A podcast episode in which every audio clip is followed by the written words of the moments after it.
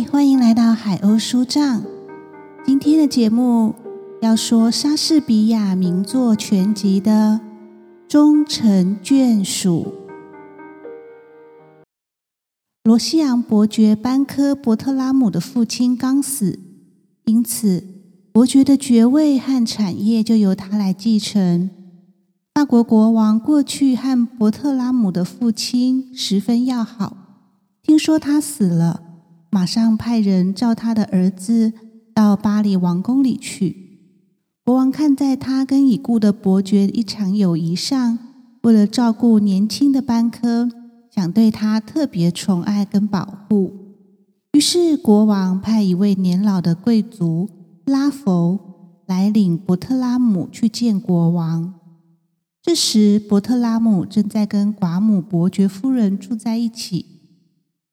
法国国王是个专制的君主，他请人到他宫里去，总是下谕旨或是命令，不论多么显贵的臣民都得服从他。因此，尽管伯爵夫人跟他心爱的儿子分别的时候，伤心的就像又死了一次丈夫，可是她不敢多留儿子一天，吩咐他立刻就动身。拉佛竭力安慰他，他用宫廷里的恭维话说：“国王是位仁慈的君主，他一定会像她丈夫那样照顾她，会像父亲一样的照顾他的儿子。仁慈的国王一定会提拔伯特拉姆的。”拉佛告诉了伯爵夫人，国王得了一种没法治的病，御医已经宣布绝望了。伯爵夫人听到国王生病的情形，表示十分难过。她说：“要是海丽娜的父亲还在世就好了。”海丽娜是正在伺候着伯爵夫人的一位年轻小姐，因为她相信她一定能够治好国王的病。她把海丽娜的来历对拉佛略略讲了一下，她的父亲就是名医。吉拉德拿棒，他临死的时候把这个独生女托给伯爵夫人寄养，所以自从海丽娜的父亲去世以后，他就一直是海丽娜的保护人。然后伯爵夫人夸奖海丽娜性格多么贤惠，品德多么高尚，说她这些美德都是从她可敬的父亲那里继承来的。伯爵夫人这样谈着的时候，海丽娜在一旁忍不住伤心哭了起来，使得伯爵夫人不得不轻轻的责备她，不该再为父亲的死过分悲伤。这时候，伯特拉姆与他的母亲告辞，伯爵夫人流着泪跟心爱的儿子分手，一再祝福他，把他托给了拉佛，说。大人，他可是个没见过世面的孩子，请您多多指点他。伯特拉姆最后跟海丽娜说了几句话，但那只是普通的客气话，祝他幸福。他这样结束那短短的临别赠言，安慰我的母亲，也就是你的女主人，好好的伺候她。原来海丽娜已经爱上伯特拉姆好久了。当她伤心哭泣的时候，她的眼泪不是为了父亲流的。海丽娜爱她的父亲，可是这时候她对伯特拉姆的爱更深，而且她眼看就要失去他了。她脑子里除了伯特拉姆，谁的影子也没有。连他去世的父亲的样子和容貌都快忘记了。海丽娜虽然爱伯特拉姆，可是她总不能忘记他是罗西扬伯爵，是法国最古老世家的后代，而他自己的出身却是低微的。他的父母没有什么地位，而伯特拉姆世世代代都是贵族，因此。他把出身高贵的伯特拉姆看作是他的主人，他亲爱的少爷。除了活着做他的奴仆，一直到死都做他的家臣以外，别的都不敢指望。伯特拉姆的地位尊贵，而他的家境是寒微的，这中间有着一道鸿沟。他说：“伯特拉姆对我是这样的高不可攀，我就像爱上了一颗异常灿烂的星星，想跟星星结婚是不可能的。”伯特拉姆的离别使他眼里充满了泪水，心里充满了悲哀。尽管他以前也是毫无希望的爱着他，然而他总还能时时刻刻看见他。得到不少安慰。海丽娜喜欢坐在那里，望着他那深色的眼睛、弯弯的眉毛、柔和的卷发，直到他仿佛能在心板上描绘出他的肖像，那颗心也能记住他俊秀脸庞的每一根线条。父亲去世的时候，没有留什么财产给他，只留给他一些罕见的秘方。这些都是他在医学上经过深入研究和长期试验得来的万无一失的良方。其中有一种标明可以医治拉佛所说的国王得的那种病症。那时候，海丽娜虽然觉得自己地位卑微，没有什么指望，可是，一听说国王的病状，心里却打了一个了不起的主意。她想要亲自到巴黎去给国王治病，尽管海丽娜手里有这个秘方，不过国王和御医都认为那病是没法治的。就算他毛遂自荐要为国王治病，他们也不见得会相信一个没有学问的姑娘。万一他们准许海丽娜试一下的话，他相信一定能够治好国王的病。虽然他父亲是当年最出名的医生，但海丽娜的信心好像比他父亲还来得大。这是因为海丽娜认为这剂良药曾经受到天上一切星星的祝福，是一笔足以促成他的好运道的遗产，甚至可以使他做到罗西扬伯爵的妻子那样高贵的身份。伯特拉姆走了没多久，伯爵夫人的管家就告诉他，他曾经听到海丽娜在自言自语，他从她吐露的一些话里听出她爱上了伯特拉姆，想到巴黎去找他。伯爵夫人谢了谢管家，打发他去告诉海丽娜说，伯爵夫人有话对他说。伯爵夫人刚才听到的关于海丽娜的话。使他回想起自己刚刚爱上伯特拉姆父亲的时候，他自言自语的说：“就是我年轻的时候也是这样的。爱情这根刺是属于青春这朵蔷薇的。只要我们是大自然的孩子，在青春时期，我们就短不了犯这种过错。尽管当时我们并不认为这是过错。”正当伯爵夫人这样思索的时候，海丽娜走了进来。伯爵夫人对海丽娜说：“海丽娜，你知道我对待你就像你母亲一样。”海丽娜说：“您是我尊贵的女主人，而你是我的女儿啊。”伯爵夫人又说：“我说我是你的母亲，你听到我这话，脸色。”怎么会变成那么苍白而吃惊呢？海丽娜生怕伯爵夫人猜出她爱上了伯特拉姆的事，所以露出惊慌失措的神情，思想也混乱了。她回答说：“夫人，请原谅我，您不是我的母亲，罗西扬伯爵不能做我的哥哥，我也不能做您的女儿。可是海丽娜。”伯爵夫人说：“你却可以做我的儿媳妇呢。我以为你是因为想当我的儿媳妇，所以才用母亲、女儿这样的字眼。海丽娜，你爱不爱我的儿子呢？”好夫人，请原谅我。”海丽娜说：“心里很害怕。你到底爱不爱我的儿子呢？伯爵夫人又问了一次。夫人，您不爱他吗？海丽娜问。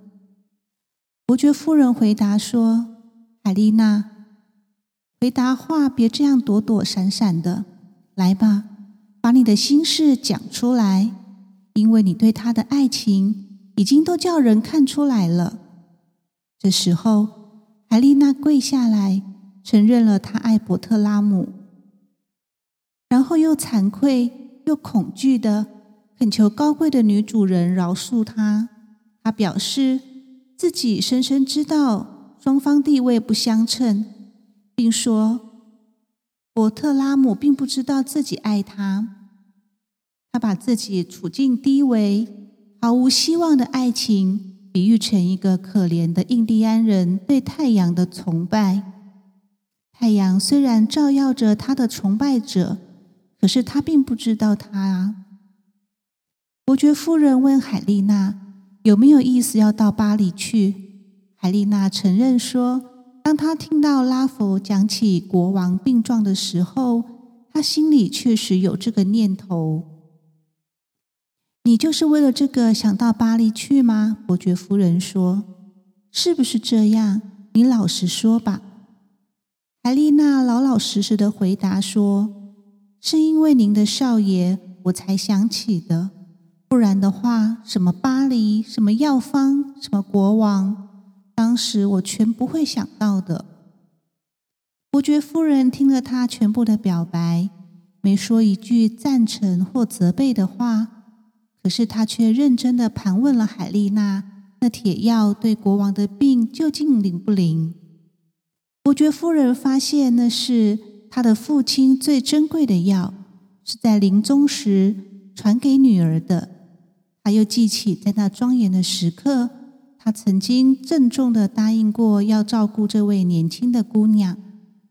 如今海丽娜的前途和国王的性命，似乎都看海丽娜这个计划能不能实现了。这可怜的计划。虽然只是一个痴情的姑娘脑子里想出来的，但伯爵夫人心想，说不定上天冥冥中也打算借由这个机会治好国王的病，同时为海丽娜的前途铺路呢。他毫不迟疑的同意海丽娜照着他的意思去进行，并且还慷慨的替她准备了足够的旅费。派了适当数目的人护送他，于是海丽娜就带着伯爵夫人诚恳的盼望他成功的一番祝福，动身到巴黎去了。海丽娜到了巴黎，靠她的朋友老陈拉佛的帮忙，见到了国王。她还碰到许多困难，因为劝国王试试这个美丽的年轻女医生的药是很不容易的。可是她告诉国王，她是那位享誉盛名的医生的女儿。国王早就听过了他的大名。当他把宝贵的药献出来时，说这是珍宝，是他父亲长期的经验和医术的精华。他大胆的说，如果两天以内国王的健康不能完全恢复，他情愿抵命。最后，国王同意试一试。也就是说，两天以内，如果国王的病没有好转，他就要送命。可要是他把国王治好了，他答应海丽娜，可以在整个法国随便选哪个男人做她的丈夫，除了王子以外。海丽娜祈祷她父亲的药能够治好国王的病，她的希望没有落空。不出两天。国王果然完全好了，于是他把宫里所有的年轻贵族都召集在一起，照约定让这个美丽的女医生挑一位丈夫。他请海丽娜看一看这些单身的年轻贵族，随他挑选。海丽娜很快就挑好了，因为在年轻的贵族中间，她一眼就看到罗西昂伯爵。他转过身来对伯特拉姆说：“少爷，我不敢说我选中了您，可是只要我活着一天，我就把我自己奉献给您，服侍您，听您的指导。”那么国王说：“年轻的伯特拉姆，你娶她吧，她就是你的妻子了。”伯特拉姆毫不犹豫的表示不喜欢国王赐给他的这个举荐的海丽娜。他说：“她不过是个穷医生的女儿，是自己父亲养大的，现在又靠着他母亲的恩典在过活。”海丽娜听到他说出这样拒绝他、蔑视他的话，就对国王说：“陛下，您的病已经好了，我很高兴。”其余的事，咱们可以不去计较了。可是国王不能容忍有人这样玩忽他的指令，因为法国国王有许多特权，其中一个就是可以决定贵族们的亲事。当天，伯特拉姆跟海丽娜结了婚。对伯特拉姆来说，那是一个不称心的亲事；而对可怜的姑娘来说，这也没有什么前途可言。她虽然冒着性命危险才得到这个高贵的丈夫，可是她得到手的却是一场空欢喜，因为她丈夫的爱情并不是法国国王的权力能够赐给的。海丽娜才刚结婚，伯特拉姆就要她向国王请求，让自己离开宫廷。当他把国王批准他离开宫廷的消息告诉他的时候，他跟海丽娜说：“他实在没准备这桩突如其来的婚事。这件婚事使他的心情很不安定，因此希望他对他将来要采取的行动不要感到奇怪。”然后伯特拉姆吩咐他，要他回去母亲的身边。海丽娜听到这个无情的吩咐，就回答说：“少爷，我对这件事没有什么可说的。我只是您最顺从的仆人，我不配享有这样的福气。我要永远忠忠实实的服侍您，来弥补我的缺陷。”可是海丽娜这番谦卑的话，一点也没能感动傲慢的伯特拉姆。使他怜惜这柔顺的妻子。分开的时候，他连普通告别的客气话也没说。于是海丽娜又回到伯爵夫人那里。她这趟旅行的目的已经达到，她保全了国王的性命，也跟心爱的少爷罗西昂伯爵结了婚。然而，她回到高贵的婆婆身边时，却变成了一个失意的女人。刚一进门，他就收到伯特拉姆一封信，信里的话差不多让他心碎了。好心的伯爵夫人热烈的欢迎他，就像海丽娜是他儿子亲自挑选的媳妇似的，并且把她当做一位出身高贵的女人看待。为了伯特拉姆在新婚那天就把他妻子孤身一人打发回家。对他这么冷酷无情，伯爵夫人说了些好话来安慰他。可是，尽管伯爵夫人对他这样慈祥，海丽娜仍然快乐不起来。她说：“夫人，我的丈夫走了，永远也不会回来了。”然后，她把伯特拉姆信里的几句话念给他听：“只有你。”能从我手指上得到这个永远也拿不下来的戒指的那一天，你才能叫我丈夫。然而那一天是永远也不会来的。海丽娜说：“这是一个可怕的判决。”伯爵夫人要他忍耐。她说：“现在伯特拉姆既然走了，那海丽娜就是伯爵夫人的孩子了。”海丽娜配得上一位贵族，让二十个像伯特拉姆这样鲁莽的小子伺候她，时时刻刻称呼她做太太。可是，不论这位仁厚无比的婆婆怎样尊重她的儿媳妇，对她表示殷勤，说些讨她喜欢的话，也安慰不了她。海丽娜的眼睛。仍然盯着那封信，在痛苦里说：“只要我的妻子在法国一天，我在法国就没有可留恋的。”伯爵夫人说：“这句话是信里面写的吗？”“是啊，夫人。”可怜的海丽娜只能这样回答。第二天早晨，海丽娜失踪了。她留下一封信，托人转交给伯爵夫人。在这封信里，她告诉伯爵夫人，为了自己的缘故，竟然把伯特拉姆从他的祖国和家庭里驱逐出去，这让她感到十分难过。为了补偿他的过失，他许下心愿，要到圣约克勒格朗的墓地去朝香。最后要求伯爵夫人通知他的儿子伯特拉姆，说他所憎恨的那个妻子已经永远离开他的家了。伯特拉姆离开巴黎以后，到佛罗伦斯去。他在佛罗伦斯公爵的军队里当了军官。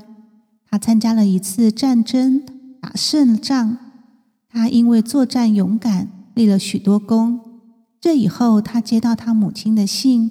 信里提到让他欢喜的消息，说海丽娜不会再来打扰他了。伯特拉姆正准备回家的时候，海丽娜穿着香客的服装，也来到了佛罗伦斯城。到圣约克勒格朗墓地去朝香的人，总会经过佛罗伦斯。海丽娜到了那里，听说城里住着一位很好客的寡妇，时常接待。到那个圣人的坟墓去朝香的女香客，给他们住的地方，殷勤款待他们。因此，海丽娜就去见这位好心的太太。这位寡妇很客气的接待了她，并且邀她去看看这座城的新奇事物，说如果海丽娜想看公爵的军队，他也可以领他到能够看到全部军队的地方。你还会看到一位你的本国人哦，寡妇说，他的名字是罗西扬伯爵，他在公爵的战役里建立过功勋。海丽娜一听说伯特拉姆在军队里，不用寡妇再一次邀请，他就答应去了。他随着女主人一道走，重新看看她亲爱丈夫的脸。这在她真是一种又悲惨又凄凉的快乐。他长得很好看吧？寡妇问。我很喜欢他。海丽娜老老实实的回答。他们走着，健谈的寡妇一路上谈的都是伯特拉姆。他对海丽娜讲起伯特拉姆的婚姻，看他怎样遗弃了那个可怜的妻子，为了避免跟他生活。而加入了公爵的军队。海丽娜耐心的听着关于自己不幸的遭遇。讲完了这些，伯特拉姆的事还没说完，寡妇接着又讲起另一个故事。这个故事每个字都刺痛了海丽娜的心，因为寡妇这次讲的正是伯特拉姆怎样爱上了寡妇的女儿。尽管伯特拉姆不喜欢国王强迫他的这桩婚事，但看起来他并不是不懂爱情啊。自从他跟着军队驻扎在佛罗伦斯，他就爱上了迪安娜，寡妇的女儿。每天晚上，他都会弹种种的音乐，唱出颂扬迪安娜美貌的歌曲，在他的窗户底下向她求爱。他天天请求迪安娜在家里人安息了以后，准许他去看他。可是迪安娜晓得伯特拉姆是结了婚的人，所以不肯同意这个不正当的要求，对他的追求也不鼓励，因为他是由一位贤惠的母亲教养长大的。寡妇的家境如今虽然中落了，然而门第却是很好的。他是凯普莱特世家的后代。那位好心的太太把这些都告诉了海丽娜，一面竭力夸奖她这位谨慎的女儿懂得礼数，他又说，伯特拉姆特别恳切的要求迪安娜，让他当天晚上来拜访，因为第二天早晨他就要离开佛罗伦斯了。海丽娜听说伯特拉姆爱上了寡妇的女儿，虽然很难过，可是她一时急中生智，又从这件事想出一条计策。上回计策的失败，并不足以叫她灰心。她希望借这个机会，可以重新得到这个逃走丈夫的心。她告诉寡妇，自己就是伯特拉姆遗弃的那个妻子。他请求好心的女主人和迪安娜这回同意伯特拉姆来拜访，并且让他扮成迪安娜。海丽娜对他们说：“她想跟自己的丈夫秘密会面，主要是为了得到他那个戒指，因为她说过，只有他把戒指拿到手的那一天，伯特拉姆才会承认海丽娜是他的妻子。”寡妇和她的女儿由于同情这位不幸的弃妇，也由于海丽娜答应要给他们酬劳，所以答应在这件事帮海丽娜的忙。当天，海丽娜想法子送信给伯特拉姆，说他已经死了，希望他一得到这个消息，便觉得自己有权利去物色对象，会向扮成迪安娜的海丽娜来求婚。如果他能同时得到戒指和结婚的诺言，他相信以后一定会给他带来好处的。当天晚上天黑了以后，波特拉姆得到允许进了迪安娜的绣房，海丽娜在那里等着接待他。海丽娜听到伯特拉姆对她说的那些缠绵的话，觉得真是宝贵。尽管她晓得那些话都是说给迪安娜听的。伯特拉姆对她非常满意，就说要娶她做妻子，并且永远爱他。要是有一天伯特拉姆知道这番谈话使他听了这样高兴的对方正是他的妻子海丽娜，说不定会回心转意呢。伯特拉姆从来不晓得海丽娜是多么懂事的姑娘，不然也不会这样瞧不起她了。且因为天天在一起，他反而忽略了海丽娜长得有多美。一张初次见到的脸会引起我们对她的美丑的敏感，而一张经常看到的脸就失掉了这种效果。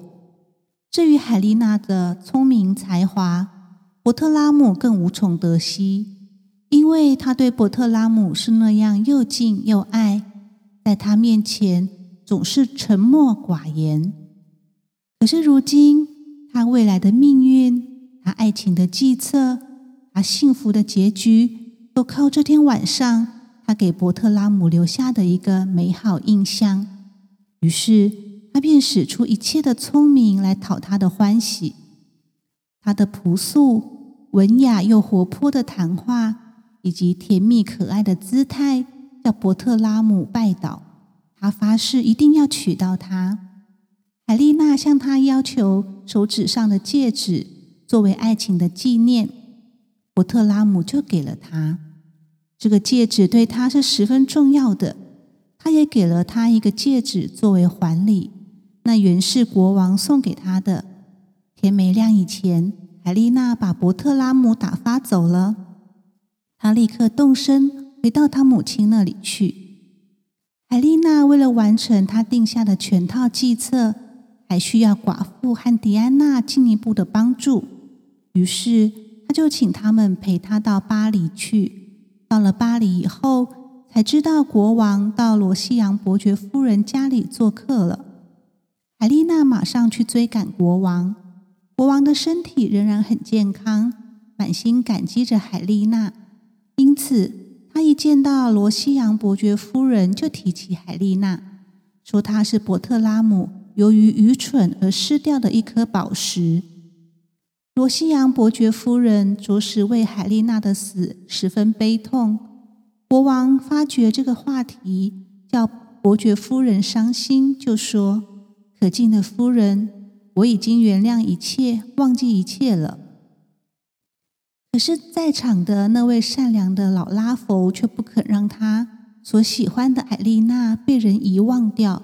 他说：“我必须说，这位年轻的爵爷太对不起陛下，太对不起母亲，也对不起他的妻子。他更辜负的是自己，因为他失掉的这位妻子太美了，谁听见他说话都会喜欢他。”他完美的叫所有人都愿意伺候他。国王说：“已经失掉了的，越赞美越觉得可贵。那么，把伯特拉姆叫来吧。”国王看见伯特拉姆，就表示他对伤害海丽娜的事十分难过，看在伯特拉姆的亡父和他可敬的母亲面子上，饶恕了他。可是接下来，国王慈祥的脸色很快就变了，因为他看到伯特拉姆手上戴着的正是他送给海丽娜的戒指。他记得很清楚，海丽娜曾对着天上所有的圣人发誓，永远不让那个戒指离开手。只有当他遇到大灾大难的时候，才会把它还给国王本人。国王追问伯特拉姆怎么得到那个戒指的。对方随口编了个谎话，说是一位夫人从窗口丢给他的，并且坚决的说，自从结婚那天起，他再也没见过海丽娜。国王晓得伯特拉姆并不喜欢他的妻子，就担心是他把海丽娜害死的。他吩咐卫兵把伯特拉姆押起来，并且说。我脑子里转着一个可怕的念头，我怕海丽娜是给人谋害死的。